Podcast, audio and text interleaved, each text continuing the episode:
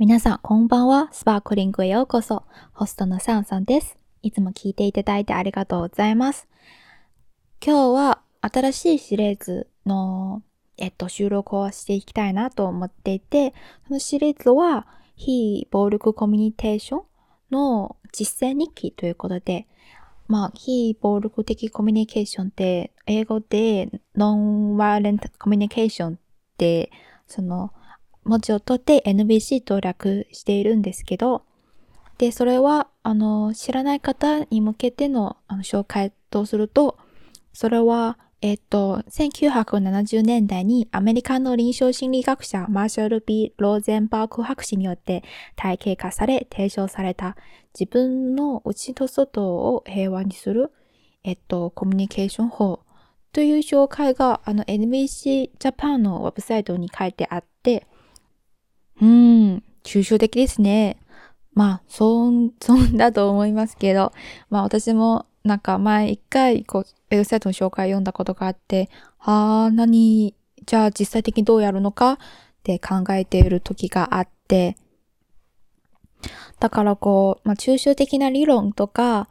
えっと、体系とかもちろんすごい大事だと思うんですけど、やはり自分の生活の中で実践していくことがあの、まあ、コミュニケーションを勉強するには一番の近道だなと思って、だから、えっと、自分が日々実践していて、で、それを振り返る形で実践日記を、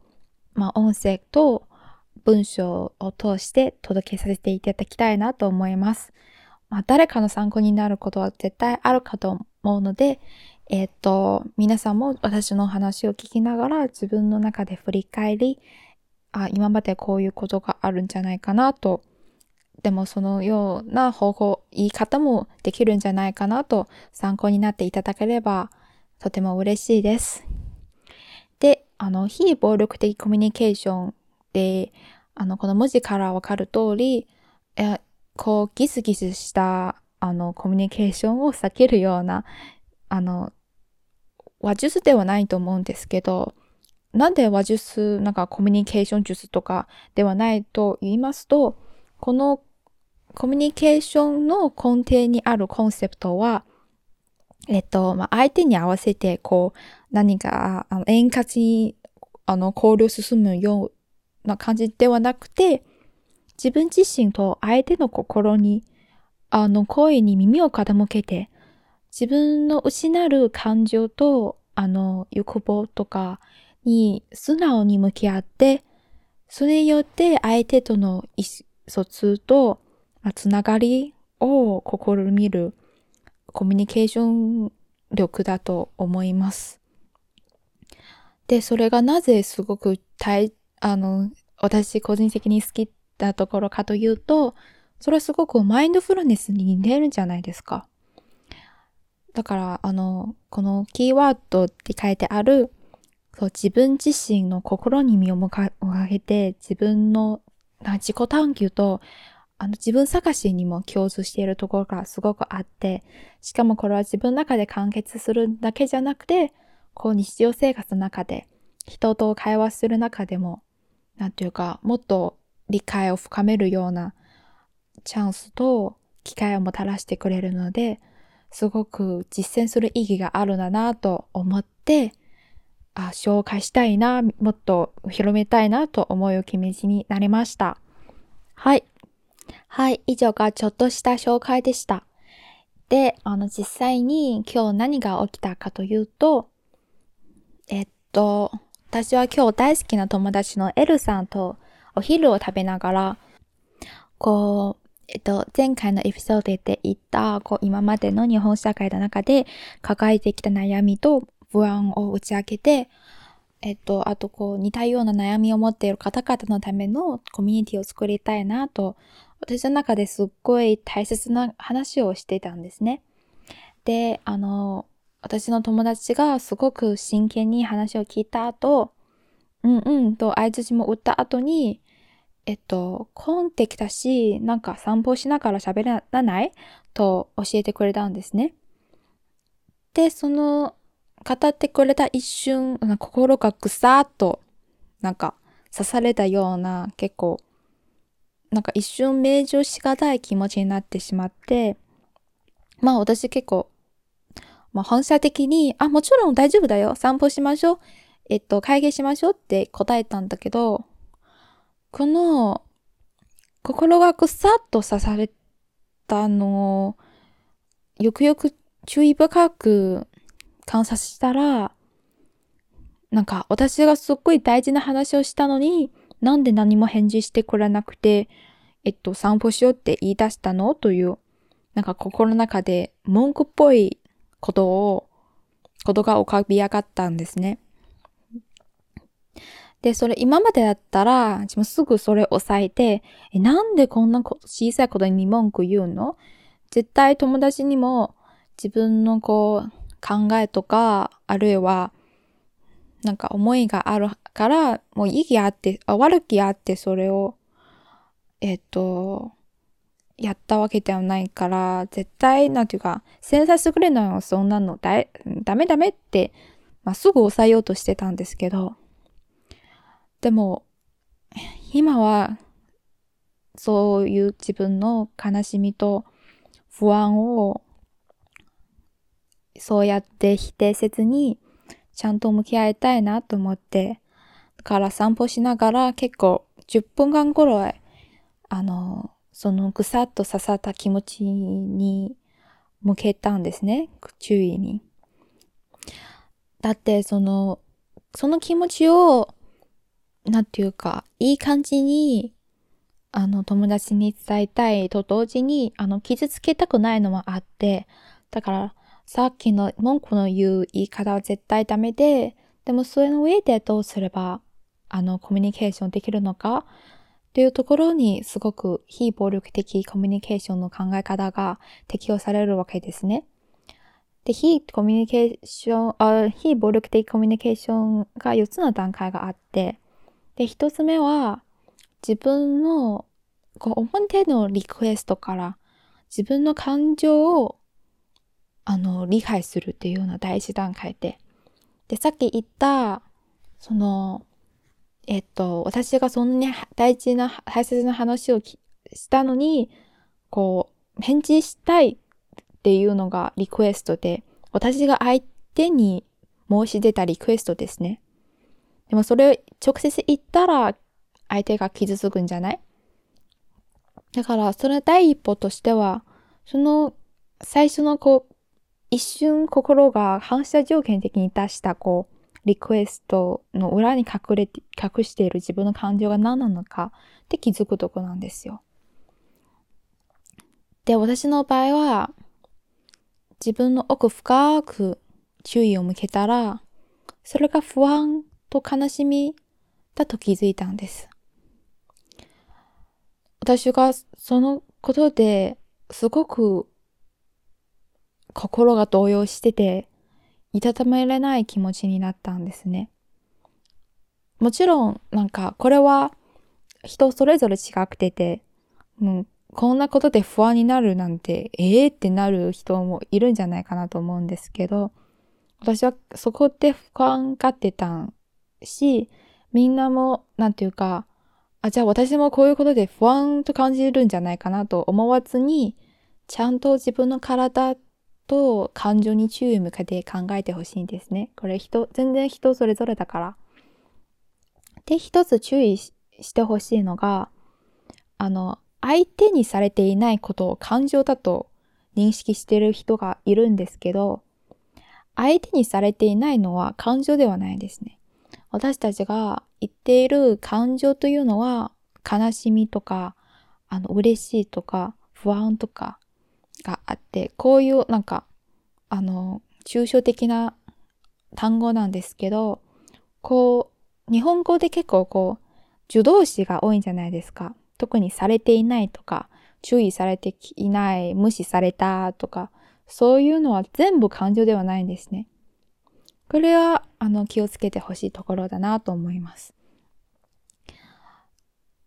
そう。だから、例えば私がさっき最初に、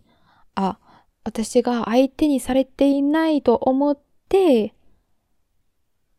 あの、こういう、あの、だから返事してほしいと思ったんじゃない？と、もしかしたらピンと、あの、そう来たかもしれないんですけど、それは感情ではなくて、相手にされていないという、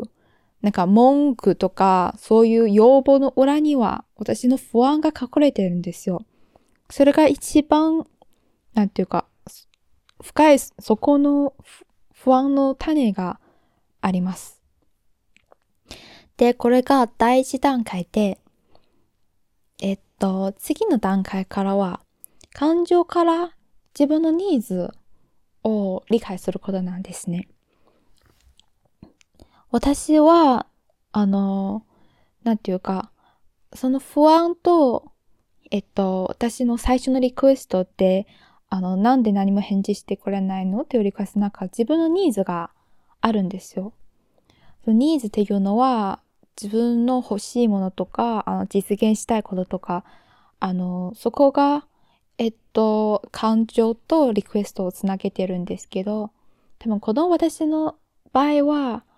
えっと、自分はつながりが欲しいだなと感じました。なんていうか、例えばさっきの場合、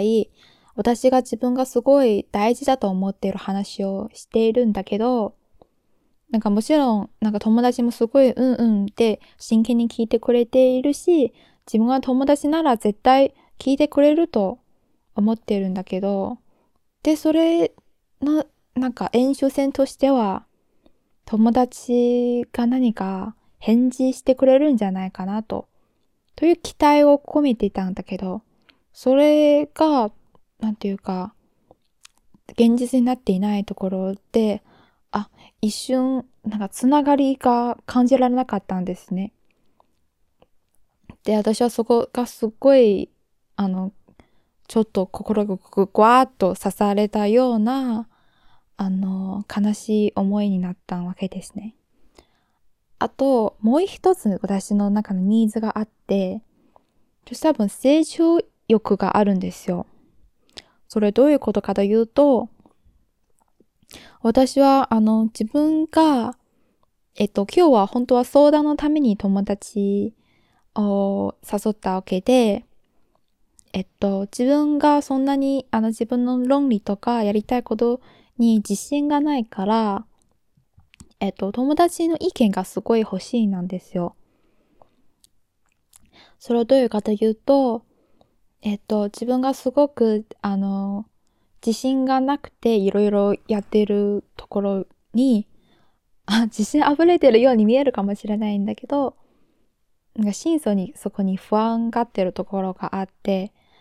だから、あの、バシッと言ってほしいんですって。ここに論理的な発端とかがあって、でそこはや、やるのどうなの？みたいなと、なんか素直に、真剣に、あの、反論してほしいところがあって、えー、それわざわざそう求める人いるの？って思うかもしれないんですけど、私の場合はそうなんですね。なんていうか、何でもこう、褒めてくれるとか、あれはただ、うんうん、いいですね、応援しますって、あの、言ってくれるよりも、あ、なんか反論してくれる方が、ちゃんと、この方はちゃんと私の話を聞いてくれてるなと、あの、思うところがあって、だから、そこはなんか成長欲かもしれないですね。あの、実際この会話を通して、もっと自分のやりたいことを明確化とか、えっと、あの、もっと勇気もらえるんじゃないかなというような成長欲があるんじゃないかなと思いました。で、ここまで分かったら、これをどうやってもっと柔らかくて、でも真摯なリクエストに変えていくプロセスが必要ですね。これで3段階目ですね。だから私の最初のリクエストが、あの、なんで何も返事してくれないの？っていうようなクエスチョンマークがついてる、ちょっと、あの、言い方悪いことなんですけど、で、これを、あの、変えるコツとしては、最初に自分の感情を打ち明けることですね。で、その、私で、私は、こんなニーズがあって、だから、今から、あこれからはこうしてくれない？みたいなことを、自分の感情ニーズとリクエストを打ち明けたら、相手も絶対理解してくれるんですよ。例えば私は今日、あの、まあ、10分間ぐらい考えたら、エダさんに、実はですね、私はさっき、あの、エルさんが、こう、どっか散歩しましょうって言った時、すごく悲しいし、不安な気持ちになったんですよ。それなぜかというと、私は本当は、なんていうか、つながりと成長を、あの、欲しくて、だからその場で、あの、もしかしたら、エルさんの意見と、あの、せめて返事とかを期待していたんですけど、それが消えたんですね。それが実現されなかったんです。だから、あ、どうしようかなと。でも、ここで何あ何か言っちゃ悪いのかなという気持ちになってたんですけど、で、で、それを素直に言ったら、エル様、はーってなったんですね。なぜかというと、エルさんが後で、あの、教えてくれたんですけど、こう、大事な話をしたいとき、エルさんはから体が勝手にこう、あの、場所を変えようっていうようなリクエストを出すんですね。それを今までこう、なんか、あの、大事な話をしたい時とかを、あの、省略して、あの、誰にでも、あ、じゃあ場所を変えましょうって、あの、言うんから、結構困惑する人も、あの、いたんじゃないかなと、エルさんも気づいたわけなんですよ。私が素直に打ち明けたことによって。だから、まあ、エルサの場合もそうなんですね。もし、この非暴力的コミュニケーションのあれをはめたら、そのどっかに行きましょうっていうのがリクエストで、で、その裏にある、あののが、なんていうか、ニーズとして、あの、私はもっとつながりと、えっと、なんていうか、安定した心構えが欲しいから、えっと、そそれを実現するためのあの、私にとっては場所を変える必要があるから、それを相手に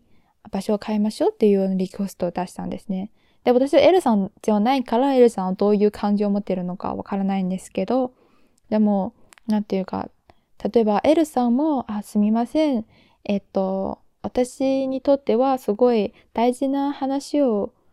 を場所を変えなきゃできないような、あの、なんていうか癖とかがあるから、あの、すごい大事な話をしてくれるっているのを知ってるから、すごく私は今場所を変えたいんですけど、いいんですか？で、言い方を変えたら、私もすごい喜ぶし、あ、ここまで考えてくれるなぁと感動するわけなんですね。だから、まあこれが今日の出来事なんですけど、本当にすごい、あの、あの、簡単な例なんですけど、ちゃんと相手に伝えるだけで、これほど傷が深まると気づいたわけなんですね。しかも、なんていうか、相手も、あ、ここまで、あの、自分が今まで全然気づかなかったことに気づけたわけで、本当にすごい技だなと、まあ、改めて認識しました。はい。これが今日の NBC の実践日記でした。聞いてくれてありがとうございます。皆さんいかがでしょうか？何か自分にも当てはまるとか、これ使えるんだなと思ったところがあれば幸いです。では、スパークリングでした。